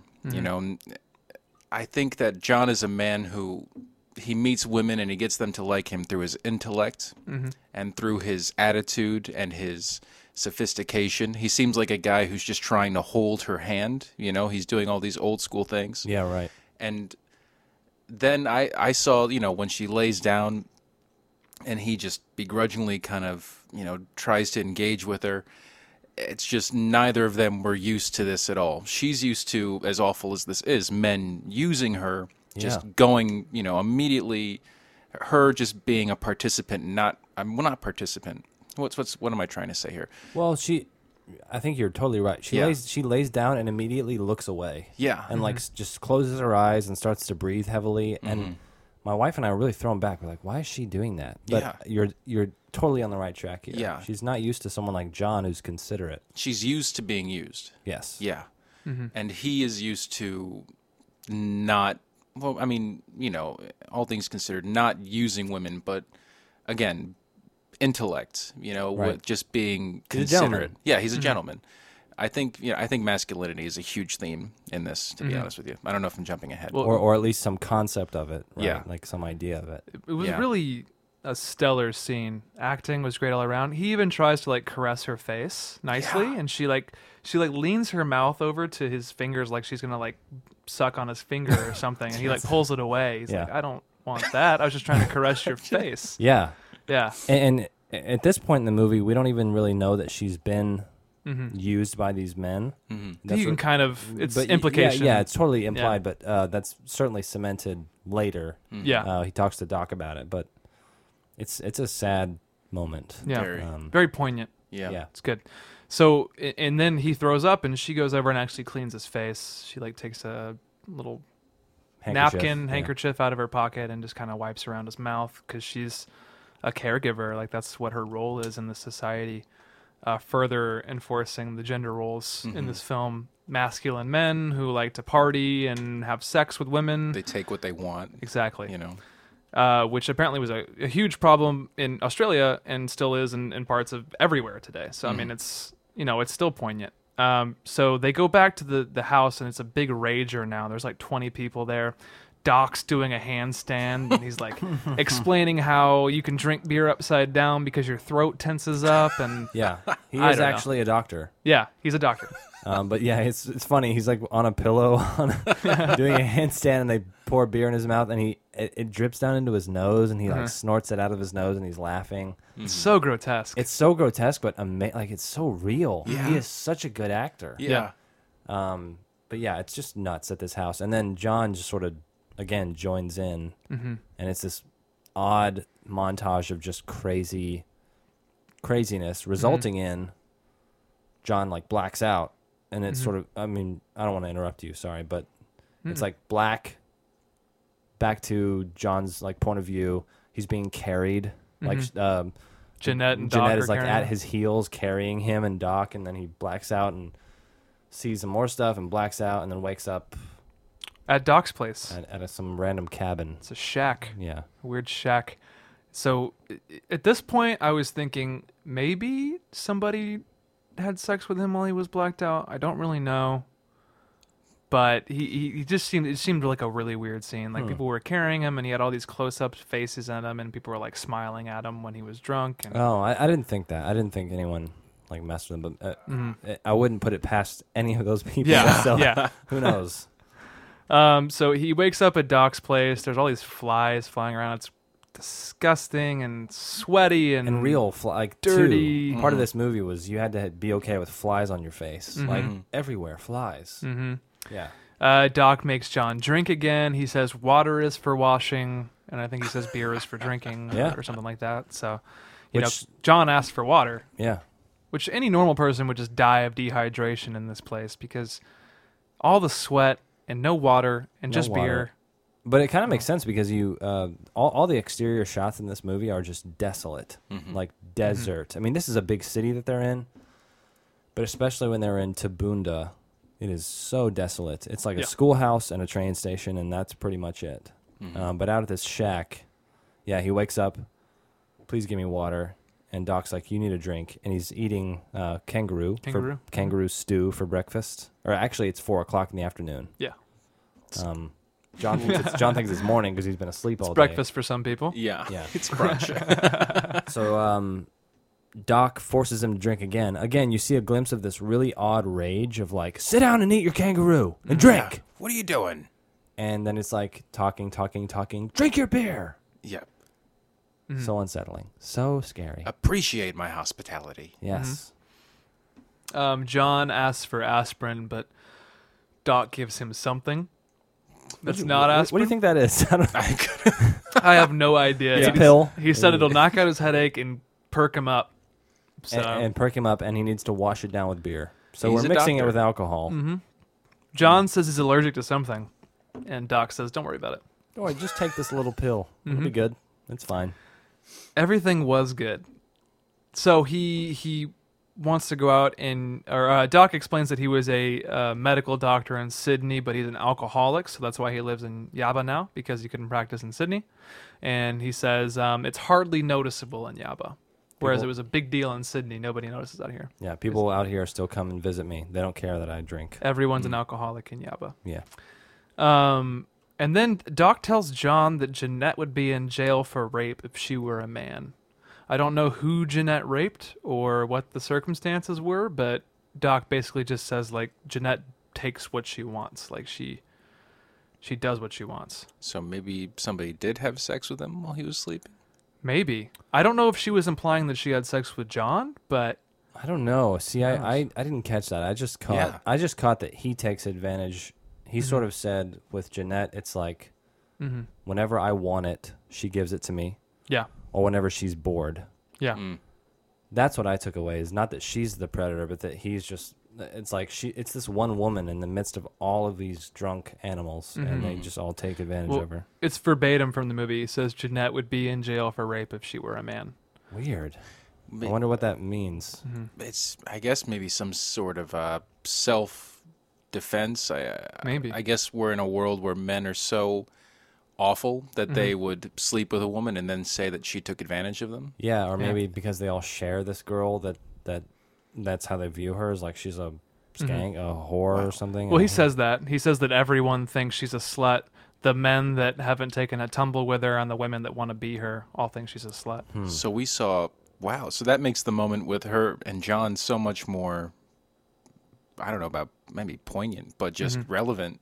Just, um, yeah, she doesn't come on. I mean, she she she does take him away. uh huh. So we'll say that that is on her. She takes his hand and takes John away to the bush to have sex with him. Mm-hmm. But she doesn't. That's it. That she just lays down. It's it's weird. She takes him to the woods, but then she just lays down and waits. Mm-hmm. So Interesting. interesting view of, of how he he views her. Yeah. how he views women. Obviously. That scene revealed a lot about Jeanette's character to me, Yeah. which w- I guess was the main point of that scene. I don't. I don't really know. Um, so Again, Dick. we're we're uneducated. We don't. Yeah, know I was anything. about to say you need you need to be educated. We have to go to film school like Oh Pat. man, too late. Um, Dick and Joe show up and they uh, they want to go kangaroo hunting. So that's where they're going now. But this you- is the daytime scene. If you don't know, I'm shaking my head right now. yeah, he's, not as bad in the daytime, but Dick and Joe show up. They want to go kangaroo hunting, and, and this is the scene where they like sick their dog on a kangaroo, and the, Yeah. the dog eats this kangaroo's neck, and It's real. They run over a Yeah. kangaroo with a car. oh that Um, was insane. Yeah. Eh. So, uh, th- this scene, the night scene is later. I know, I know, Yeah. I know, I know, I know. But actually, th- this scene was way more tense to me than the night scene. Mm-hmm. So they go on this kangaroo hunt. yeah, If you're listening, I hope you are. I'm so sorry you watched this with your wife, Gabe. Well, she had escaped to the, to another room in our apartment and was doing something, and and Good for this her. scene started, and I was like, you know what, you you might want to stay where you are. Um, Uh huh. But he's with Doc in the the Mm-hmm. shack, and Doc's like, "All right, get ready, let's go. We're we're gonna go kangaroo hunting." And John is kind of confused, like, "Hunt kangaroo hunting? What?" And uh, anyway, so that they do, they take a bunch of guns. They're in this sort of like this weird Mad Max car. It's like this old, Yeah. huge, like '50s Thunderbirdish, beautiful car. I mean, it's all rusted and crazy, but it's huge, and it has a spotlight on top and like a hole cut in the roof, and It's like a boat car. Yes. but did you? I- My heart was racing in this scene. Yeah. It is filmed so well. They Yeah. are they are driving very fast and actually running down kangaroos, right? yeah. That's real. No, I mean I and I don't want to spoil anything about you know kangaroos come back. There are more kangaroos, but this was when I kind of w- was thinking, oh my god, are they using actual? Is this actually happening? You know, as they're shooting it. No, it was too real. Yeah. Far too real to be fake. And yeah. cr- so so I really I agree. Like But I like felt something. And and I knew I knew okay, so there's there's a day hunting scene and a night hunting scene. They hunt kangaroos, they stop, they drink, they get drunk. And then they go hunting at night. But during the day, really it's just like this weird trophy hunt like they're running down a kangaroo in a car. They sick a dog on a kangaroo, it catches it, it kills it, Mm-hmm. and it shows it on screen.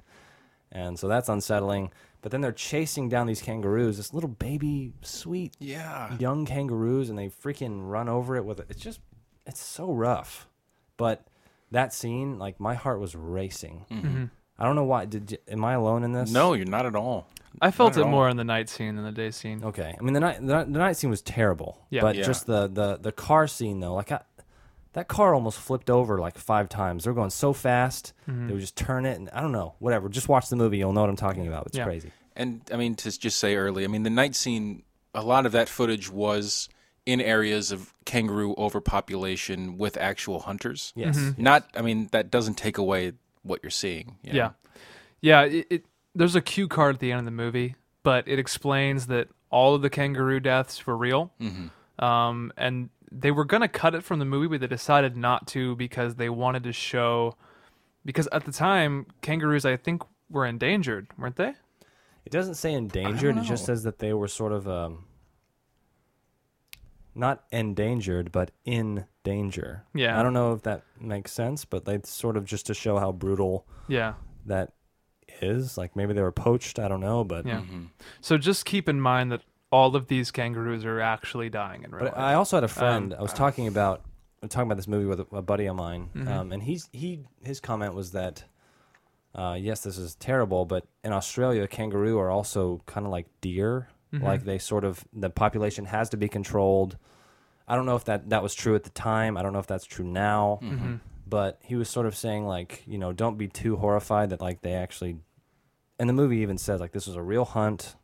They had to go out and kill these kangaroos, and so Don't hurt the joeys, yeah. man. You think the actors are shooting them, but they're not. They're definitely not, Yeah. right? Like it, No. it looks like they are, but they but it does show kangaroos getting shot. So if Yeah. you watch this film, be aware. You're gonna see some kangaroos get literally shot. Yeah. Yeah. Mm-hmm. It's the real world. It's unsettling, you know. But Which uh, is what it's meant to be. Yeah. yeah.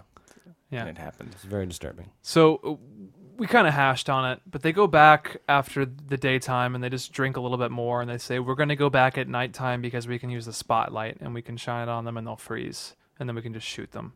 So they go back at night and probably 15 to 20 kangaroos get shot. And it's alarming because they do this like really sad like jumping motion when they get shot. They like jump in the air like 10 feet and then just fall and die. Yeah.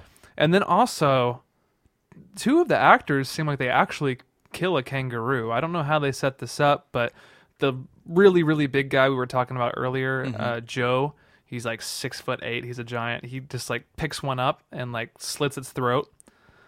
And then, and John actually kills one too with a knife. So I don't Yeah, know if they yeah. did that for real or if. I, I think the so what they do is they set it up to where the big guy all they're all drunk. I mean, they're just drinking again whiskey out of a bottle at this point. They've had beers all afternoon. Just shooting their guns. They freeze. they find it. They they've shot. They they, they want to imply that this kangaroo's been wounded because they put blood all over it, like sort of on its shoulder. It has like some splotchy blood marks. Mm-hmm.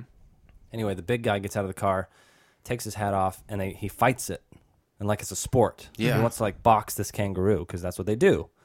So he sort of does these weird like back and forth motions, tries to throw it off, catches it by the tail. It's very very unsettling. Yeah.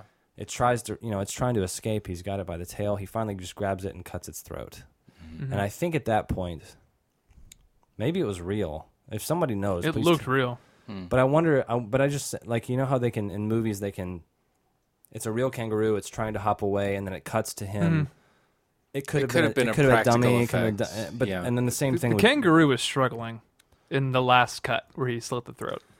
but you know, I mean, it, c- maybe it could, but it could look like that. It could have been rubber. It could have been any. I don't know. I, don't know. Maybe it was real. I have trouble believing they'd let an actor fight a kangaroo, but of Right. course, this is Australia, you know, not America. But then the main character John, Good point. um, has to do the same thing, and it's also extremely sad. He catches Yeah. this baby kangaroo by the tail, and Stabs is it. trying to get away, and he finally has to like reach down and stab it several times. But again, I think at that point it was not real, but Mm-hmm. it certainly they did a good job of making it look very real. Yeah. Yeah. Regardless, uh, John kills the kangaroo, and then all the guys that are Crying watching too, him. by the way. yeah. Yeah. He's having a very hard time. he makes his transition from civilized, not sorry, Australians. No, it's su- it's super Lord of the Flies. It's like Yeah. all of a sudden they're just animals. Well, yeah, the- Yeah. all the guys are laughing, and they say, "Now you're one of us."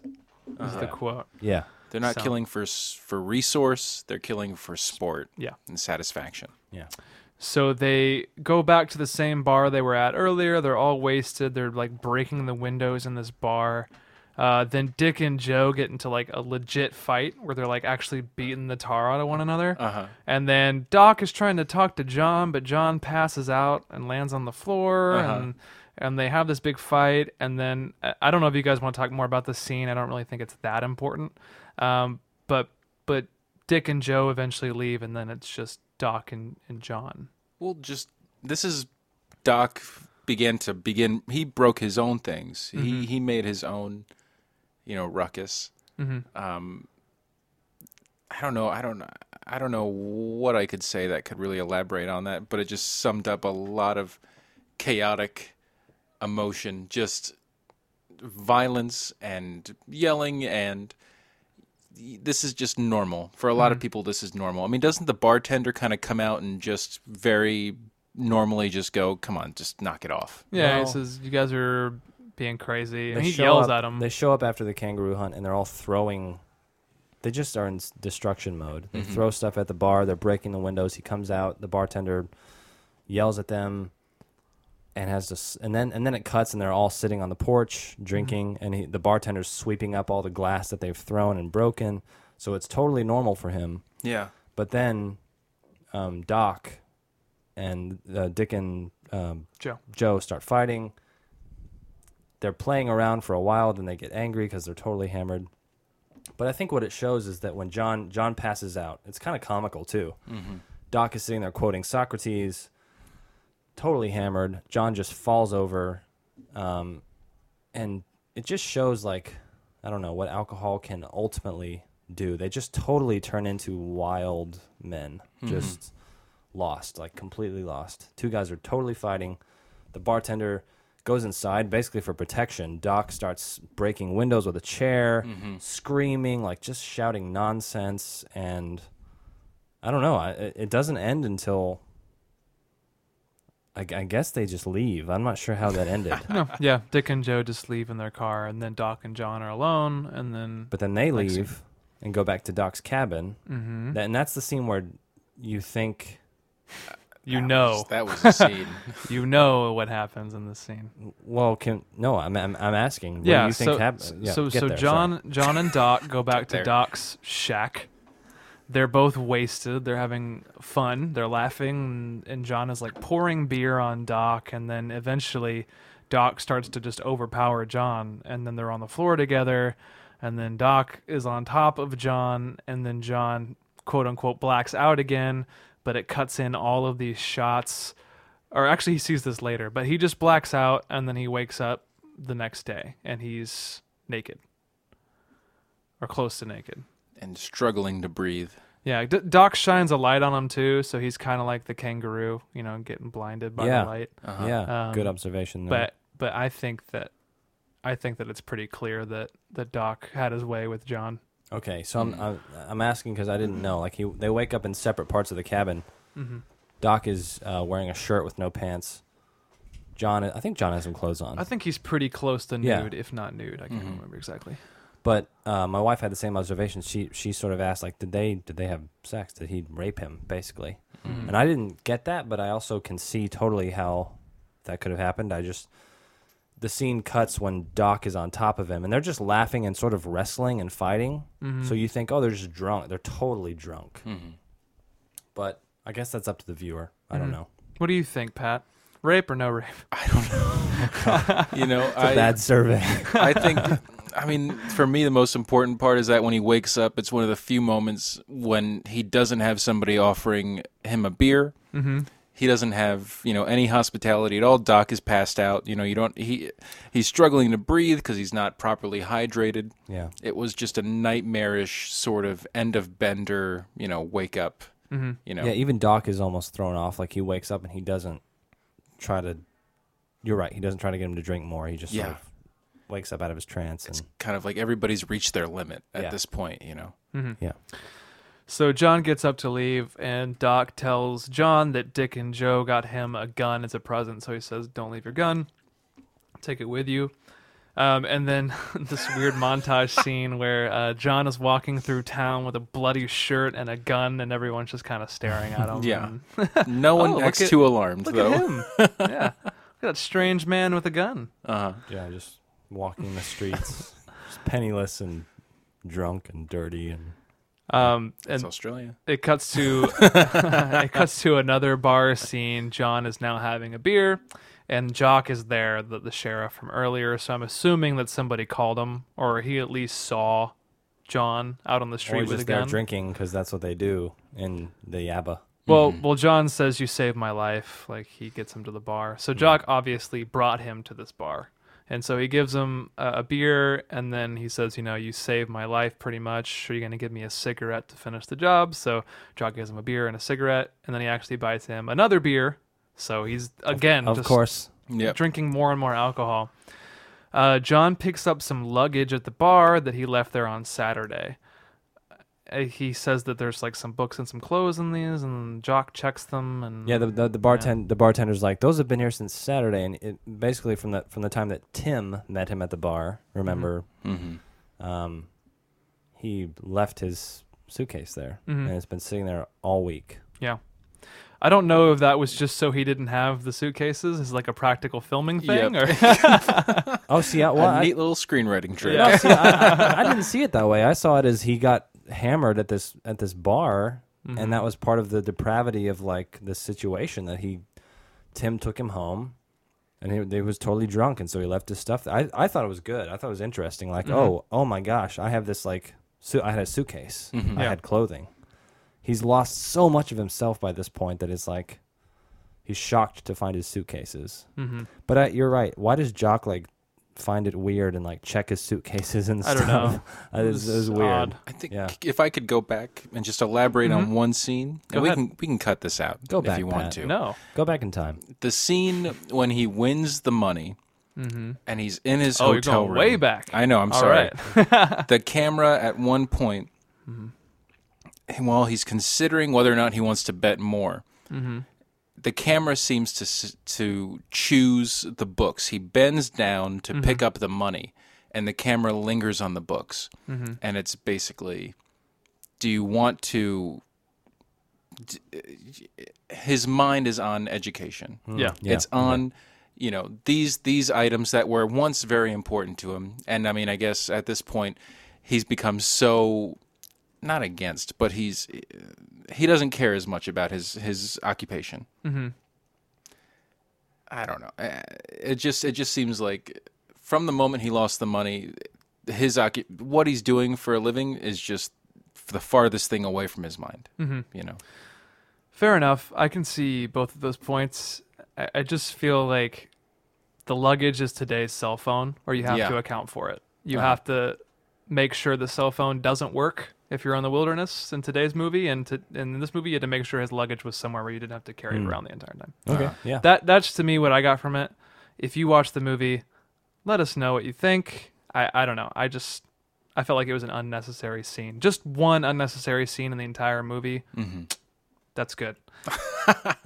Um, so he he asked to find a place to shower, and he also wants to go to the labor union, I guess, to go more in debt or ask for money. I don't know what he wants to do, or Try and find a get job. job, yeah, I think. Yeah, to, I- to help pay off. Yeah, he, I don't- he has to. He still has to get to Sydney at this point. so- Yeah. Hmm. So I, I don't know what the purpose of the labor union was in in Tabunda or uh, Yaba in 1970. I think it's to get so work to get yeah. a job. possibly. Um, No, so no, that's it, Matt. that's it. Don't challenge me. So he he takes a should I shower, leave? or, or he, he finds out the place is closed, so he can't go. And then he ends up throwing his books and his luggage on the side of the road, and then he wants to hitchhike uh, to Sydney. So he's still trying to get to Sydney. He's living on the lamb.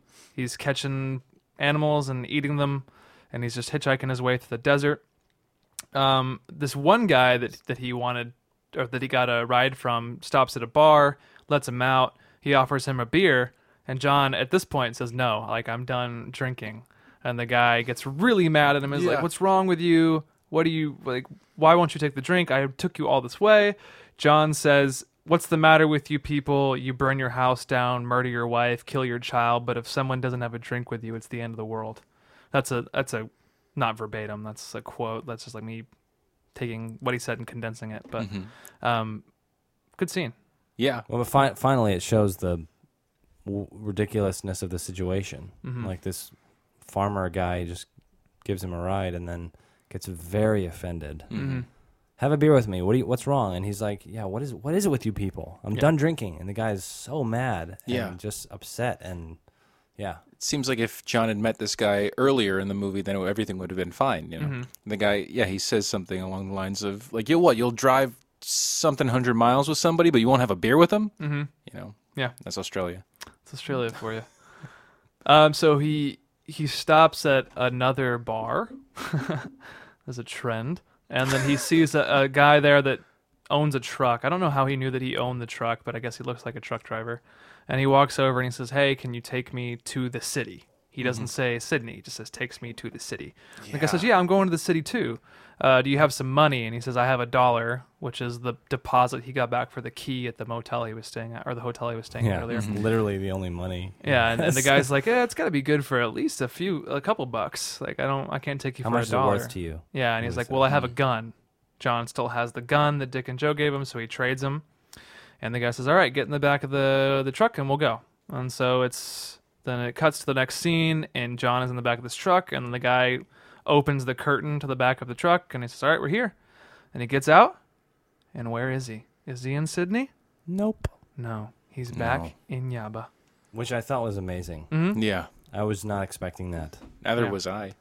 I thought it was great. great. And when I saw that, uh, he worked so hard to get away from this thing, mm-hmm. this monster that is this place. And Drew him right back in. gosh, I felt like I felt like him. I felt like I was just lost. I was like, oh my gosh, I want to kill myself, which is exactly what he wants to do at this point Don't be that impressionable. in the movie.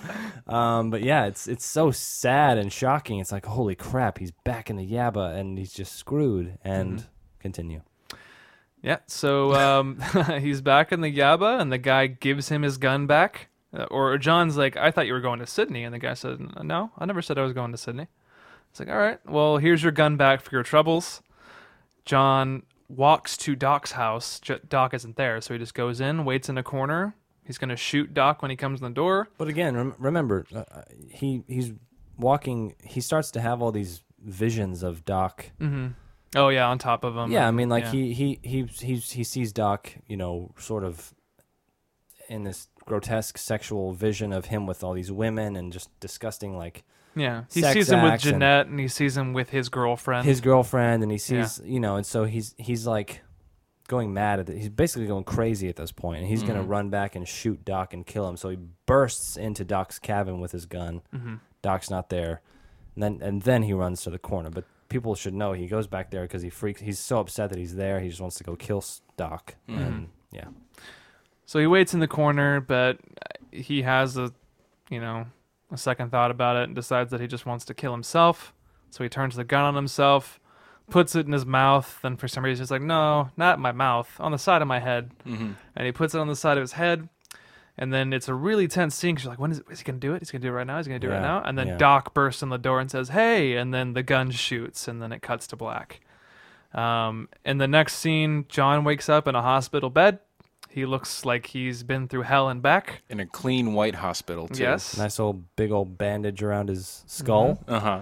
And so it becomes apparent that he just barely missed his brain because later Doc is like, you know, you figure a guy that won the silver medal in his junior high rifle competition would have hit his head from three inches away, but he misses. Yep. Um, and so Doc takes him to the train, and he gets on the train, and he goes back to Tabunda. But this time, he takes the beer from the people on the train, mm-hmm. which I thought was very interesting. I Yeah. don't know exactly what it's saying. I guess like it's part of him now. Uh huh. Is this Australian culture? What do you think? I, yeah, no, I agree. And then, you know, there's the. Did you didn't just say that was the final scene? Did you? No, there's one more. Okay. Yeah. uh, I won't do that. Then I won't step on your toes. Okay. So it's, oh, go ahead. Sorry. No, just um, that it, to me that is a significant moment. It's just he's, you know, he's been through so much conflict. He doesn't want it anymore. He'll rather he'll, he'd rather drink the beer than try and argue about it. Mm-hmm. Yeah. You know? Um, I, I thought it was interesting that like when when he wakes up in the hospital bed, um, Jock is there, the sheriff. Mhm. Jock I'll just helps, give him an yeah, affidavit. That's Jock right. helps him. Yeah, he he sort of says, helps him get out of the fact that he tried to kill himself. Basically, like he writes Mm-hmm. up a description of I the gun I dropped it and it went off and it shot me and um, but then it cuts to him leaving the hospital. He's in a fresh suit. He's clean, and Doc is there. Mm-hmm. And Doc is also in a suit, and he's sober Yeah. and with a tie. And it's Monday, or or whatever, and holiday's over. And it was sort of this just like shocking thing for me because you don't know jo- uh, Doc f- uh, from like anything else other than being a wild, crazy, drunken animal. And Doc puts him on a train and sends him back to Tabunda. But it was just this weird, like we had this crazy adventure, this bender of a week, and now it's now the holiday's over and it's back to Monday. Mm-hmm. Yeah. But you're right. On the train back, there's a group of Australian men drinking, and they offer him a beer, and he takes it. Yeah. And yeah. Uh, and then John gets back to Dabunda and he is walking into the motel where he lived previously. And the landlord is outside and he asks John if he had a good holiday. And John says, the best, and walks in the door. and he's drinking a big old beer. Not John, but the Yeah, landlord. the landlord. And that's the end of the film. We got him. We got him. now he's Australian for real. but also, like, I, I maybe maybe just me, but I felt the weight of alcoholism in that scene. Sort of, John is coming back. He's sober, and the landlord hasn't moved from that porch Mm-hmm. probably, and he's drinking a huge bottle. And I don't know. Like, I just saw the the heaviness of it all, Mm-hmm. and John sort of realizes that too. And I don't know. It was just I don't know. I'm not sure what I'm trying to say there, but like No, it you just can. shows that he d- he does say the best, and then Mm-hmm. he walks in and it's over. But I don't know. Am I? What am I trying to say I here, think- Pat? it's that he not well, i mean he had a new experience to put it you know bluntly um i don't know i mean this goes back to and i'm kind of riffing off this just off the top of my head right now but it goes back to the theme of masculinity and it's that he he's done all the things that he's been afraid of doing you know he was thrown into to put it lightly the ultimate comfort zone and when he leaves what's i'm sorry this original town um Tabunda. tabunda you know he's very high in him he's very high in himself he's charismatic he's he's not going to drink with the people you know he's he's better than everybody and when he comes back he's just gotten he's been through such an experience he's gotten so much of the pretentiousness out of his system and he's just living in this world that he deserves to live in. Mm-hmm. He doesn't have these like I'm a slave. I'm Right. doing this and I hate this. This Right. is I'm so much better than this, you know. Yeah. He's going back to his home. You know, Mm-hmm. yeah. he deserves to be here. yeah. Well, that was Wake and Fright. Yeah. Excellent film. Um, Excellent film. Pat, again, you've listened to the show. So now what we do is we just kind of go through, give a brief review with our score, what we thought, I'll add this to the blog later. Um, let's go in a triangle. Let's go with Gabe, me, then you. Give me Some time to prep. Okay. Yeah. So, Ready. uh, final thoughts. I was glued to this movie. I thought it was just hypnotizing. I was um, v- visually too. I when the movie started off, you immediately trust the director. I don't know how that works, but more so than any other movie we've watched, maybe the, maybe the stuntman was like this too, but this movie looked all these bad movies that we've seen look like they were made in 1970 Yeah.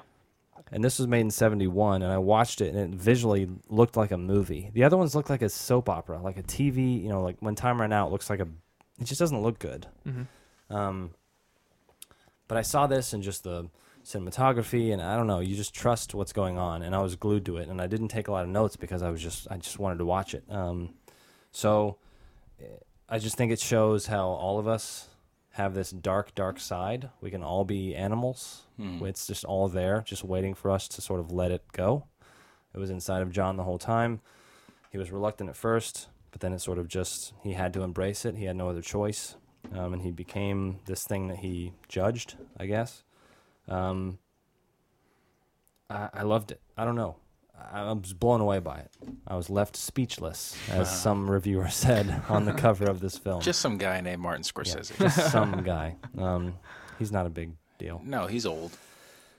I I have a rating of uh here we go. Mm-hmm. My rating four drunken madmen out of five. Four drunken madmen out of five. No, Fitting. I can't use drunken. No, you can, you can, You can use whatever you want. whatever you want. it's all right. I have a minute. But uh, I loved it. I love this movie. Okay.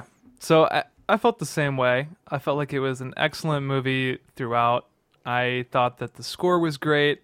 All the performances were extremely nuanced. And there were so many small things that just added up to everyone's character. And it made everyone so lifelike. Like you can imagine that all of these people exist somewhere. There's a town t- I mean, not to the same extent, but even back home in like Mansfield or Arlington or something, they're just people who don't leave because they see all of their worth in this town. They're like, I don't need anything more than what's in my hometown. Um, that's the vibe I got from this to the nth degree, obviously, because they go and they kill all these animals and, and they're animals themselves. Um, I uh, I just thought it was shot beautifully, like you said. It looks like a real movie. It's very cinematic. Lots of sweeping shots of the Australian outback. Um, it was captivating. I really don't know what else to say.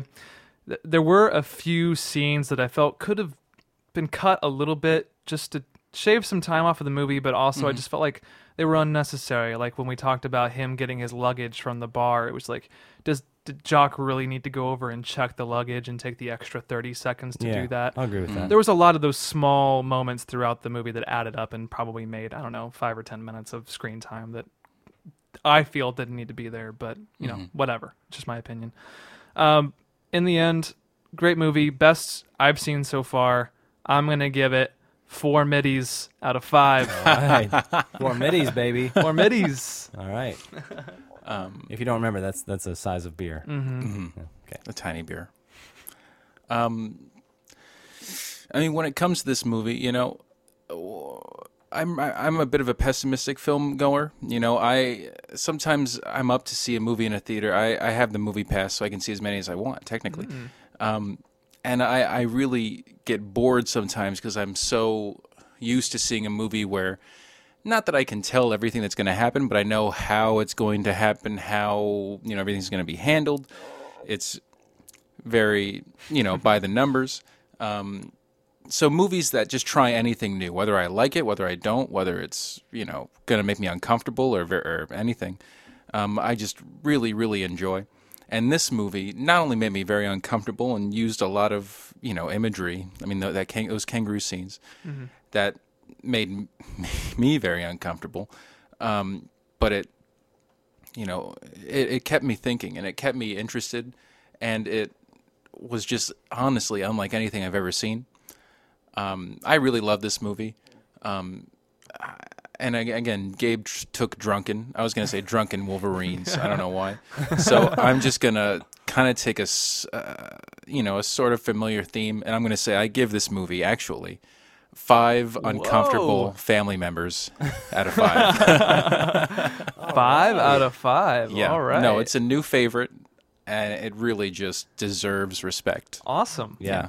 Thank you for telling us about this movie, Pat. Really. No, thank you for watching it. Yeah. You know, So so good. Everyone listening, this is the best movie I've seen so far. It's on voodoo.com, Mm-hmm. V-U-D-U.com for free with ads. So you Yeah. get 30 seconds of ads every 30 minutes. Yeah. I, I rented it just because I'm lazy and I wanted to watch it on my TV without ads. It's like four bucks. Mm-hmm. Yeah. but it pl- it's so worth it. is worth it's a watch. Four dollars on Amazon.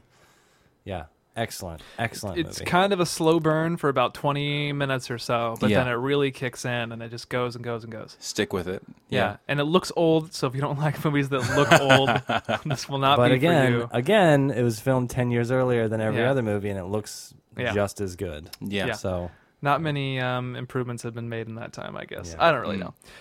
But thank you, Pat, for coming along on this journey. yes, Thank you for having me. Of course, everyone. If if you enjoyed Pat, let us know. We'll have him back. He'd be a friend of the show.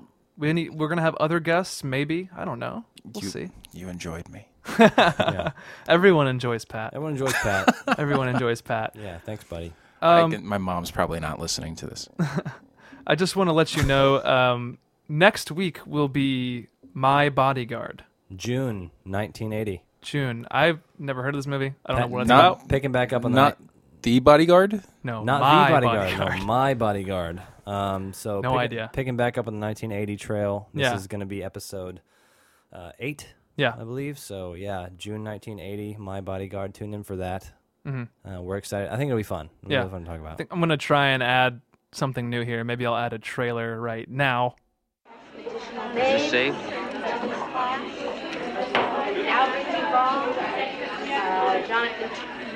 Feel under the dust. You got gum that are dating back to Neanderthal times. Really? The gum's not the worst. It's the boogers that freak me out. Pretty Allison. You get hepatitis from the fresh ones. All right. Thanks for that. Wow, I'm Maybe I, gonna- maybe I added a trailer. Wow, maybe I that didn't. really piqued my interest. I'm gonna listen to this podcast. now you're intrigued. Yeah, Now you have yeah. to listen. But thanks for listening. Um, Mm-hmm. So today on our show, music was provided by Natural Anthem. Uh, Mm-hmm. very, very good stuff. Find them at naturalanthem.com. We forgot to give Net. them a what? Oh, net, net, Naturalanthem.net. not net, naturalanthem.net. That's what I meant. We forgot to give them a shout out last time, um, Even I knew that. and they're Oh, great. So jeez. Mm. naturalanthem.net. Please check them out there. Twitter, Rewind Cinema Pod, Facebook, Rewind Cinema Pod, Gmail, Rewind Cinema Podcast. We're on Stitcher, iTunes, Pocket Casts, everything you listen Google to. Play. Google Play. You are on Google Play. We are on Google Play. Find us, tell your friends about us, please give us a rating on iTunes. We're begging. We're demanding. you give us a rating on iTunes. no, we're good. No, Yeah. we're, we're good. Give us a rating. Yeah. If you like us, give us a rating. And I know that I said these episodes, I think in the first episode, You we're did. going to be around 30 minutes. minutes. nope. Nope. They're running a little bit longer now. That's okay. The diehards don't need 30 minutes. They need an hour and 30 minutes. exactly. mm-hmm. And that's what we give them. I think We do this for the people. we fill a niche, I believe. Hopefully do. you think the same. But that's it. Unless you guys have other things to say. Until next time, Pat, watch more movies. Yeah. Bye guys.